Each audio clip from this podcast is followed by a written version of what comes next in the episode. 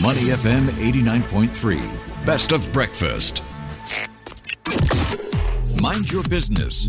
Only on Money FM 89.3.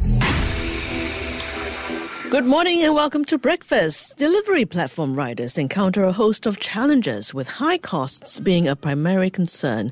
Given the ongoing high motorcycle COE premiums, which have surged to over $10,000, owning a motorbike can be impractical. For delivery riders who genuinely require two wheels, renting has emerged as a viable alternative. Excitingly, there is a new option on the horizon an e motorbike subscription model. This innovative approach comes from an electric motorcycle manufacturer, the first Singaporean brand to roll its vehicles onto Indonesia's roads. Their grand vision to sell 10 million electric motorcycles or e motors across Southeast Asia in the next decade with plans to launch in Singapore at the end of 2023. To tell us more about its plans and what riders can expect, especially its pricing plans, let's welcome Joel Chang, co-founder of Charged Asia. Hi, Joel. Thanks for joining us from Indonesia. Thanks for having me, Lynn. Good morning. So happy to be back, uh, at least in voice and spirit. welcome, welcome to breakfast. Now, I know you're headquartered in Singapore and you've chosen Indonesia to launch your business. Uh, talk us through that decision. I'm sure it's a strategic one. Yes, indeed. Well, a lot of people will tell you that it's the second or third largest market in the world mm-hmm. for motorcycles, 120 million of them, combustion bikes, ready for transition adoption. But I will tell you a slightly different story, which is about impact. You know, you're looking at not just Indonesia, but 700 million people in Southeast Asia that are all mostly powered by combustion motorcycles. Mm-hmm. You know, it's close to two to 300 million of them. Mm-hmm. So Indonesia is really the best launch base into this entire region. And um, the biggest impact, whether it's for air pollution, I'm sure you've heard recently that Jakarta was infamously rated one of the most polluted cities in the world. So, you know, as an impact company, we have to go where we can make the biggest impact, in short. So, can you share your strategy for launching the company so quickly after establishing it only in March last year? Well, it's actually very simple. Being an impact company, we need to bring whatever value we can as soon as possible. Look, Lynn, I mean, sadly speaking, you know, the world is on fire and our people are choking, literally, mm. right? We're not talking about a faraway place. Singaporeans, we know what haze is already, right? We've lived through it. Uh, thankfully, it's not happening every year. But our neighbors, our friends in our neighboring cities, they live through this every single day. So we have to move fast. And our strategy, frankly speaking, is simple. It's we integrate, we amalgamate, we find the best technology around the world, and we bring it together locally, and in this case, starting in Indonesia, to scale fast. And whether you're talking about hardware, software technology, factory technology, equipment, people, you know, we just bring it all together. Because it's not about reinventing a wheel, it's bringing together the best parts of a wheel around the world in order to launch fast. In a region where gas powered vehicles dominate, how important is your mission to combat air pollution through electric motorcycles? Well, you know, 7 million people still die from air pollution every year. And a lot of those people suffer this premature death in Southeast Asia. The worst thing is with combustion motorcycles, it's not, not only they're the dominant form, they are the necessity. There is no MRT, there is no public bus like Singapore and the rest of the region that can be accessible to 90% of the population, right? And the worst part about air pollution is curbside pollution with regards to combustion motorcycles because it affects the cities and where most people live. Most of our people in, in, in our region live in cities, right? Mm-hmm. And that's where the motorcycle is. And that's where they spew their air pollution that harms our health immediately. So, your motorcycles, tell us more about how they are different in terms of ownership and rental options. Well, we basically believe in an omni channel approach. What that means is that it's hard enough. You have to understand the vehicle, even a motorcycle, to most people in Southeast Asia, is the probably the biggest asset they'll ever own in their life and in their family's life, in fact. So we have to enable the ease of ownership, adoption, and that's where we bring in subscription. So we even have subscription to own. So that's where you start subscribing and then you own it. And this essentially means that it's easy for anybody off the street. If they want to get into electric mobility, they can.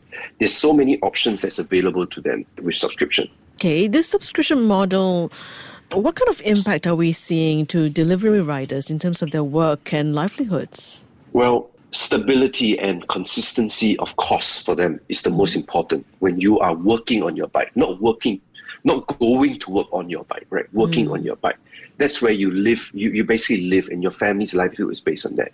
And knowing exactly what your cost is going to be. For example, not being predicated by the, the sudden increase in petrol, by the increase in maintenance, right? That's how subscription delivers because it's a one price per day, per week, per month, per year fee that is fixed. And the only flexible or the that, that is not uh, variable is basically the electricity cost, which is extremely stable as well throughout Southeast Asia. We have been in conversation with Joel Chang, co-founder of Charged Asia. Joel, we understand that uh, you've announced uh, raising up to $40 million of growth capital from SGX listed Joe Energy. So with this recent funding, what kind of uh, growth initiatives do you plan to pursue? Well, scaling electric mobility is not about beating your competitors. It's not even beating the quote unquote enemy, which is the combustion motorcycles. Mm. No, it's not. It's about changing hearts and minds. It's about showing the normal man on the street that there is a better way to move.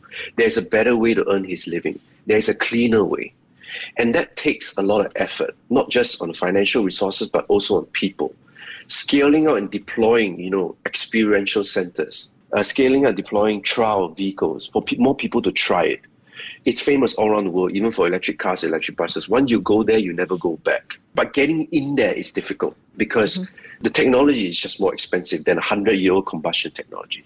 So, what this money will help us to do is really to scale in Indonesia as well as the region. As you know, we are planning to launch in, back in Singapore, and we already have vehicles all around Southeast Asia planning to launch. Speaking of which, uh, on a related note, Grab is said to be purchasing some of Foodpanda's business in Asia. Does this impact your Singapore launch plans for uh, later this year? And how do you envision your e motorcycles benefiting delivery and logistics businesses and riders in Singapore?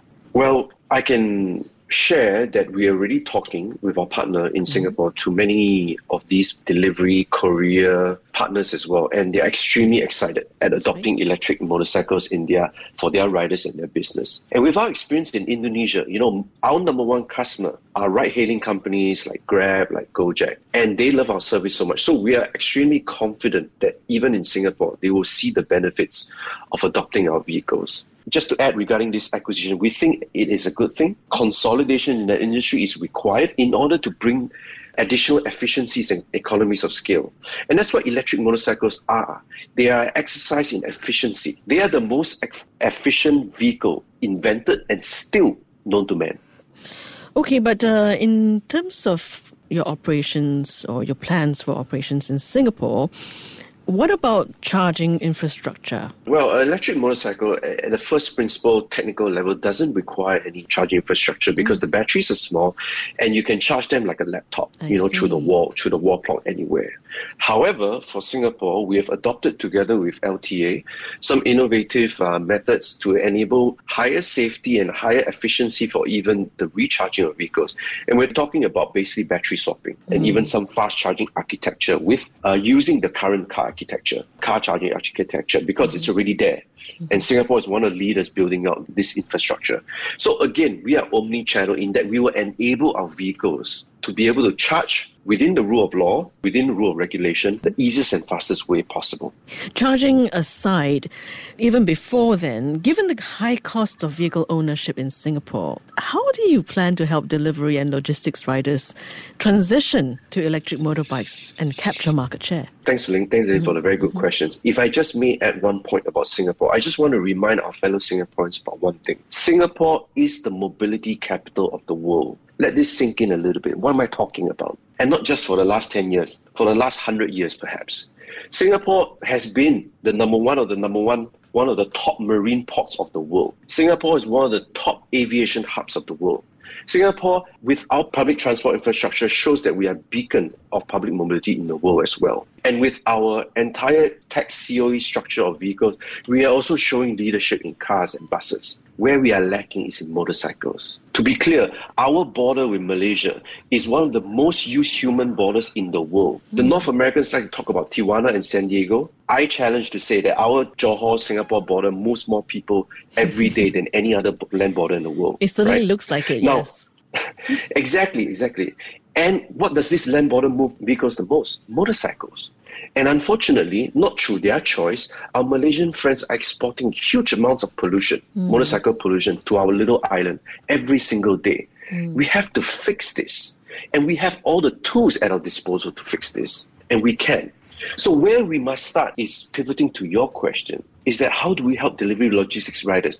Now, 50,000 Malaysian motorcycle riders enter Singapore to work in our service industry to power our economy, mm-hmm. right? And then we have another I don't know how many tens of thousands of bikes in Singapore, being the backbone, the vein of whether it's food deliveries, courier deliveries, sending mails powering our Singapore economy. How do we decarbonize it and bring it to the next level? This is what we want to do with our subscription model as well.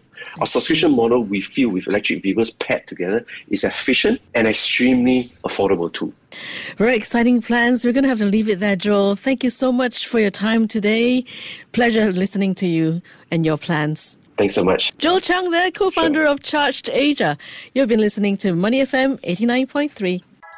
To listen to more great interviews, download our podcasts at awedio.sg or download the AWEDIO app. That's A W E D I O, AWEDIO at the App Store and Google Play.